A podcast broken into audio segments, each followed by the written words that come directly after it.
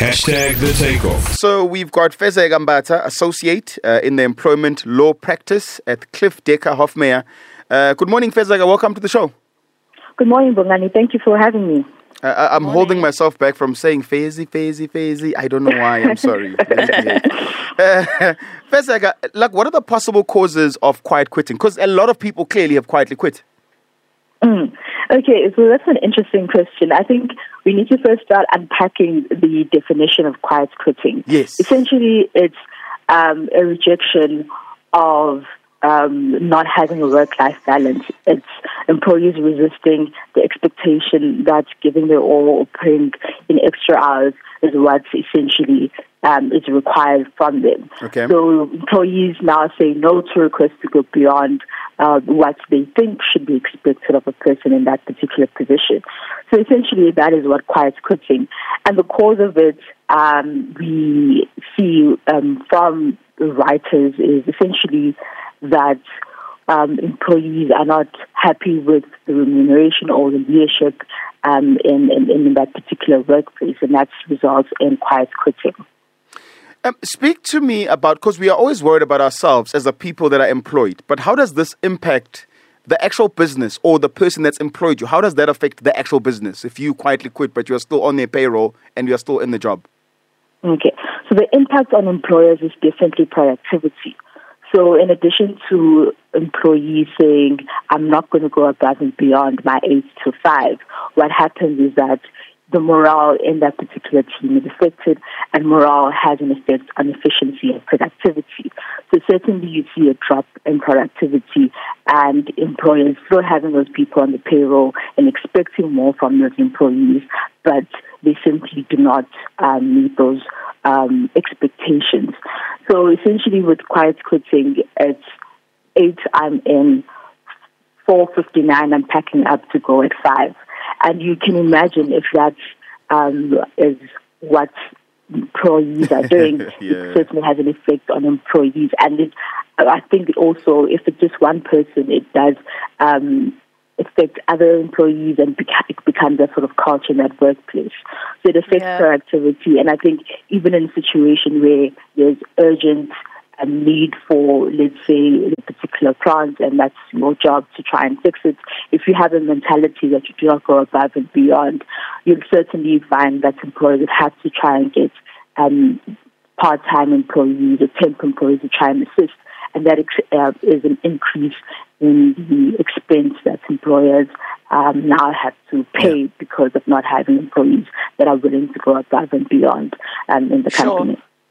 So, I mean, we giggle, but it's actually not funny. I mean, if you think about the mental health aspect of it, how much are companies actually willing to work at this, uh, are they even doing anything to try and combat this quiet quitting? Because obviously, it comes with a lot of mental health challenges for the employee who's quietly quitting. Mm, that's a good question, Nala. Essentially, I think now that employers are feeling the pinch, um, seeing that productivity has dipped, they're certainly looking into trying to resolve these issues, uh, resulting in employees uh, in employees quietly quitting. Um, you see that mm, you touch on a good point about mental health, and that's the reason why you even experiencing the great resignation because employees are seeing that I'm not being remunerated, I'm not being valued in this company. Let me go somewhere else where I am being valued. And I think we've seen mostly with some surveys um, that the reason why employees are quietly quitting is not because they're not willing to work hard, it's not because they're not willing to go up the ranks, it's because of leadership. And I think that's what employers need to look at. They need to go into the workforce and see what what is the cause of this. If they have a leadership style that is not accepting of criticism, not um, allowing employees to communicate their views, it will result in disassociation and employees feeling that they simply, whatever they do is not being valued. Why then go above and beyond? And I think that's what employers need to look at. And now that they are certainly feeling the pinch, it's something that they need to work on and deal with um, regarding the toxic work culture and a leader that Yeah. doesn't um, deal with um, employees well and doesn't remunerate employees well, doesn't give um, them credit and credit is due. And I think that is what, how employers need to start dealing with it. So, so, so uh, clearly, everyone generally hates their managers, and managers are horrible at what they do. So that's what everyone's saying. but now, what is what is the responsibility of me? So I am working in a place. My manager's horrible. They treat me badly, or they are racist. As as much as it's easy for me to blame them, since I'm in this job, what is my responsibility as someone that's on the other side? Okay. Your responsibility, Bongani, is to make sure you do your job. It's very important that you do. And while quiet quitting is not technically illegal because you work in your 8 to 5, simply you're not wanting to go above and beyond. You have set requirements as an employee, and obviously, depending on your ranks, um, you have to meet those requirements, and it's not limited to what you can do uh, between 8 and 5, for example. Um, so, you as an employee, if you are not meeting your targets, if you are not doing what, you, what is required of you, and um, your work is affected because of this mentality that you have that you are not going to go above and beyond, um, despite you hating your employer, your manager, it does have an effect on you as an employee because you will not get promoted because you see seen as someone who's disassociated. And more than that, uh, employers do have a right to performance manage employees who are not um, performing at the required standard. And that also becomes a problem when you're trying to seek employment elsewhere.